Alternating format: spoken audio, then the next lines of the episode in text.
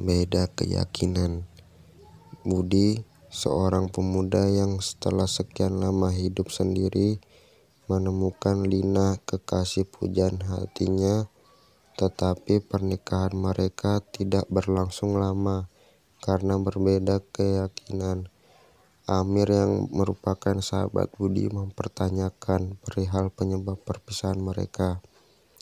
Amir Kenapa bro sampai kalian bercerai seperti ini? Apa masalahnya? Budi kita berbeda keyakinan bro, aku udah nggak tahan lagi. Amir, bukannya kalian seagama ya? Memang, lantas kenapa sampai bercerai? Kenapa perbedaan keyakinan?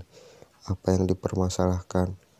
Selama ini aku selalu yakin bahwa aku ini ganteng, tapi Lena tidak bisa menerima keyakinanku itu dan selalu mempermasalahkannya.